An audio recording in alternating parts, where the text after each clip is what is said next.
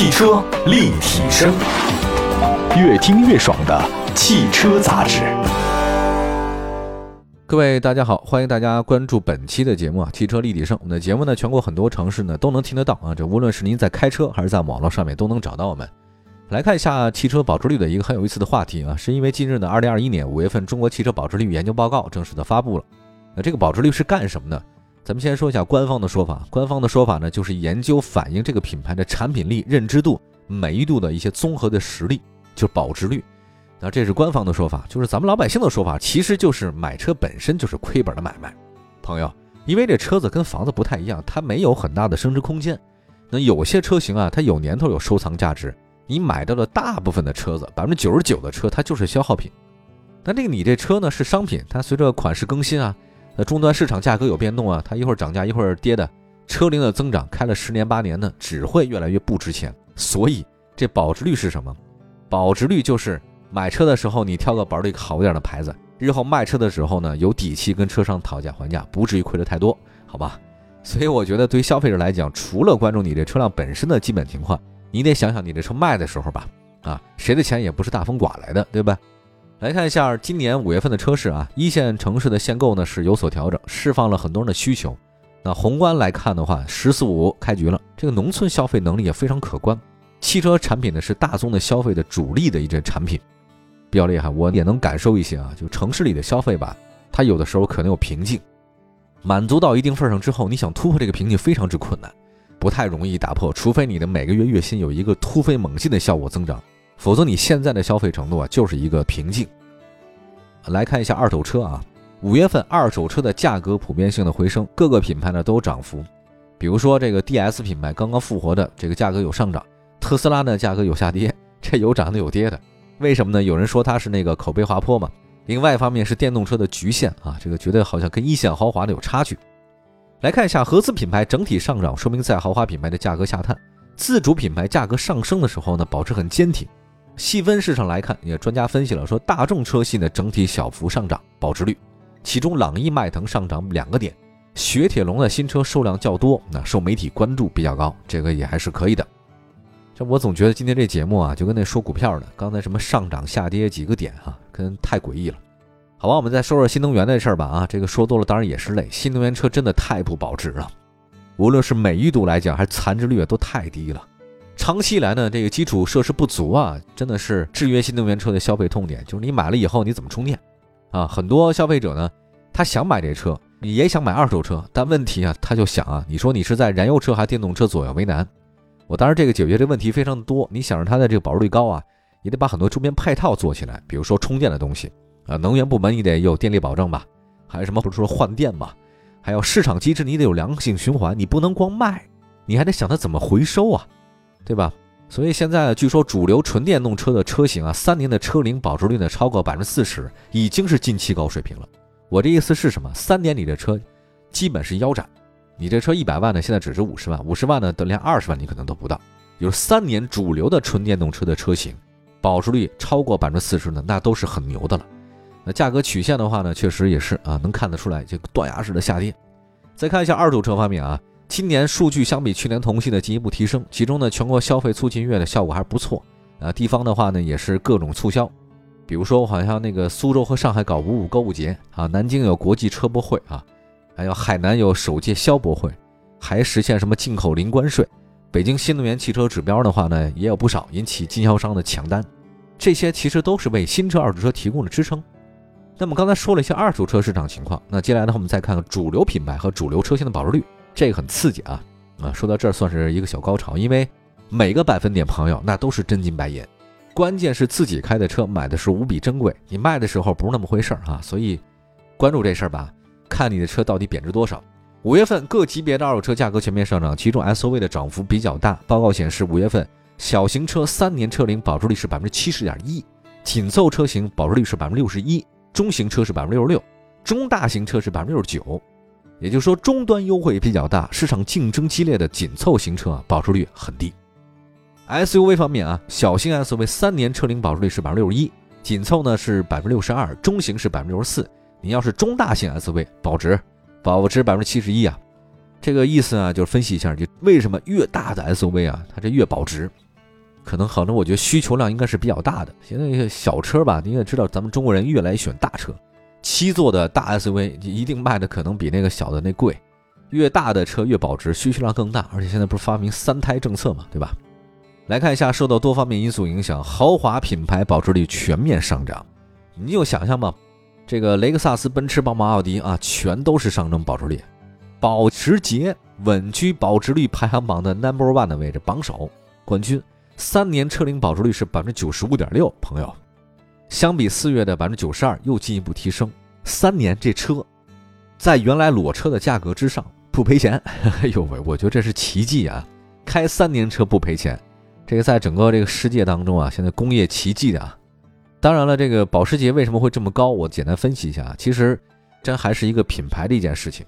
不同跟 BBA 啊，宝马、奔驰、奥迪这是常规的豪华品牌，保时捷走的呢不是常规的豪华品牌，它是高端路线。它最低的那款车型啊，大概五十万左右吧。啊，这一般消费者呢，你花五十万买车的人真不多。大家别觉得满大街都是豪华车，还真不是。像咱们平头老百姓的生活还是挺朴实的。来看一下啊，像 BBA 这种的常规豪华品牌，它为了扩大的市场占比呢，往往会推出价格比较亲民的入门级车，像 A 级车，像宝马的 X 一系啊，像那个奥迪有 Q 三，还有其他的这些小车，这些 BBA 啊，你别看它好像是豪华品牌，但价格分布非常均匀，有也有百万以上的啊，当然也有大概二十来万左右的。这个较低的购买门槛呢，减少了车价压力啊，但是这个压力呢，也会拉低了这个品牌的高端形象。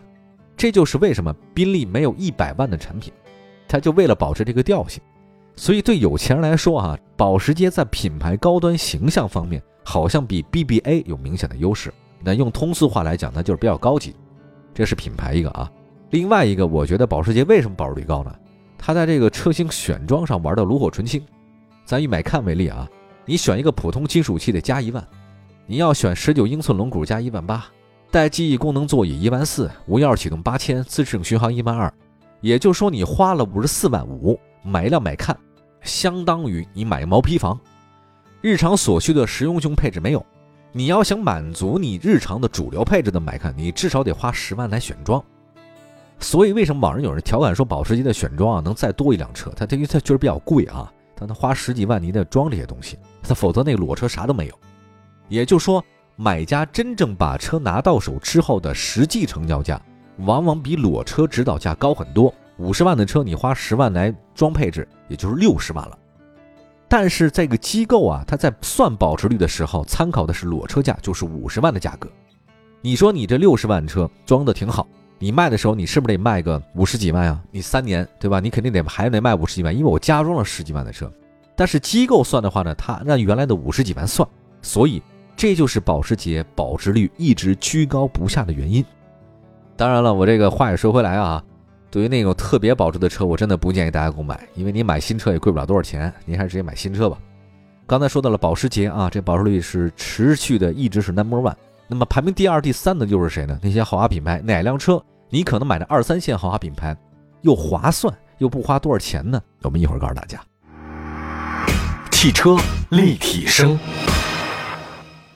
继续回到节目当中。今天汽车立体声，我为大家介绍的是汽车保值率五月份的啊，呃，保时捷持续排名第一啊。来看第二是谁吧啊，这第二呢就是雷克萨斯了啊，三年车龄保值率是百分之八十六点六，终端售价很坚挺，品牌美誉度也比较高。这个算是它的重要原因啊。这个奔驰五月份保值率百分之七十四点九，位居第三位。它的老对手呢是宝马、奥迪，分别是七十六十六，分列第四、第五。相比那个奔驰来讲的话呢，宝马、奥迪的保值率还是有点低的，尤其是奥迪。这二手车确实卖的特别的火，因为 保值率不高嘛，你买二手车很就很便宜了。特斯拉的五月份保值率呢是百分之六十五，位居第六位了。这个有所下降，跟之前相比，是因为它那刹车门的事儿。英菲尼迪的五月份保值率只有百分之六十，位居第七位，啊，这个讴歌五月份保值率是百分之六十点三，比那英菲尼迪还要低一点。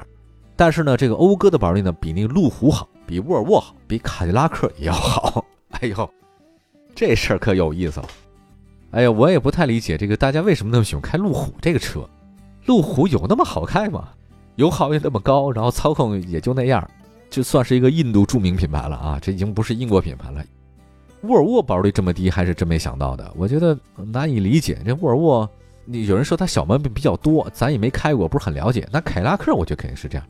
我之前看过一个综艺节目啊，说一个朋友他是开卡拉克去参加的，呃，果不其然，这个气质呢跟开卡拉克还是有点像的啊。具体什么气质的话，大家自己去想啊，我不说了。啊，这我可能说的也不太对嘛。来看一下路虎啊，路虎五月份保值率是百分之五十九点七，排名第九，相比四月的话有小幅提升了哈啊。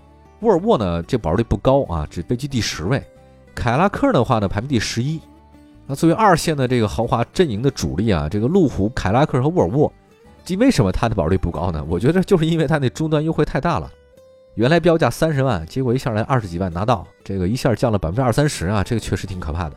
另外还有一个同为美系豪华品牌的林肯啊，五月份保率更低，捷豹更低，这个两个品牌也算是旗鼓相当。林肯、捷豹，哎，你买了之后就赔的要命啊。还有法系那个豪华品牌 DS 保值率依然很低啊，仅仅百分之三十八，但是呢。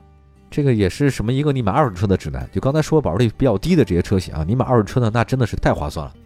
你在二手车市场买一个 DS，原价可能带个四五十万的车型啊，你可能花个二十来万就能买到，这个让人非常惊讶啊！我还是挺喜欢这个 DS 的，所以一定要买二手车。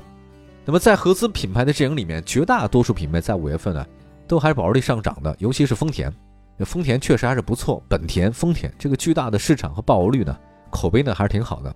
三菱、马自达、日产这个保值率同样不错。那相比丰田、本田、日产这个日本的叫大三家啊，三菱、马自达旗下的车呢比较小众一点。但是因为产品还有特点，就是三菱和马自达的这个保值率并不算低。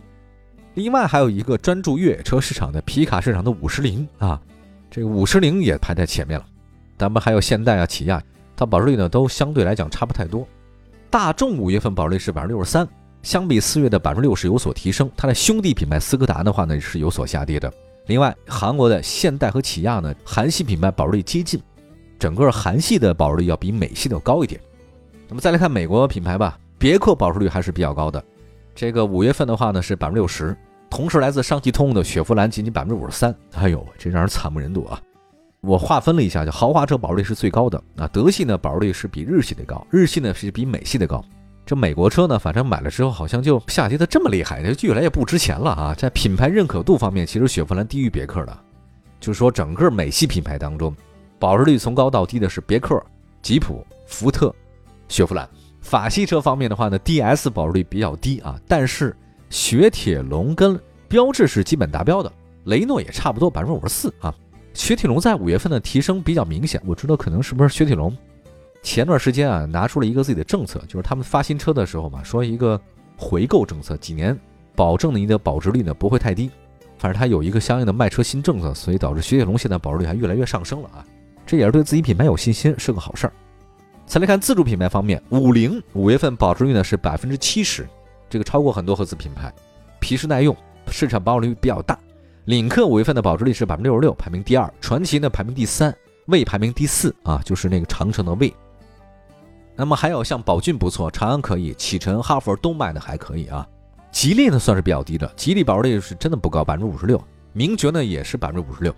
红旗、比亚迪这个保值率的话是一个百分之五十五左右。荣威、奇瑞呢更低一点。那么在自主品牌方面，保值率最低的应该就是奔腾了。这个奔腾，反正你买这车以后吧，有可能会腰斩。再来看一下新能源，大家也关注一下新能源，整体保值率有所回升了。我觉得。主要是主流的新能源产品啊，定价呢比较合理了，它这个价格区间啊跟燃油车重合。之前呢总觉得这个新能源车型卖的特别贵啊，这个燃油车呢比较低，但是呢新能源车太不保值了，尤其是它你没法确定它电池情况，它现在整个电池的这个改进不少，所以价格呢也开始回归到正常。那现在插电混合动力车型的三年保值率百分之四十八，纯电是百分之四十一，才算行了吧？具体车型方面的话呢，一年车龄保值率比较高的是 Model X 特斯拉百分之八十二，宏光 mini EV 百分之七十八，特斯拉 Model S 百分之七十六，其他的话呢依次往下排吧，荣威 EI 六，蔚来 ES 六，比亚迪汉啊汉 EV 汉 DM 秦 Pro，还有小鹏 P 七，雷克萨斯 UX 和特斯拉的 Model 三。那么新能源车三年的车龄保值率方面呢，保时捷 Panamera 排名榜首，特斯拉 Model X 排名第二。宝马五系插电混合排名第三，特斯拉 Model S 排名第四，路虎揽胜运动插电混合动力百分之五十八，排名第五位。其实说了半天啊，这个保值率对日常选车有什么意义呢？我再总结一下，就保值率比较高的车型啊，说明市场受欢迎程度更高，它的产品力、它的可靠性、它服务上更强。如果您的换车周期比较短，呃，是一个比较特别喜欢喜新 厌旧的朋友，那您保值率是您认该认真考虑的。但是像我这样的一个车开个十几年不太换的人，这个数据对我来讲意义就不是很大了，因为最后残值都差不多。好吧，感谢大家关注本期的节目《汽车立体声》，欢迎大家关注我们官方微信、微博平台，我们下次再接着聊，拜拜。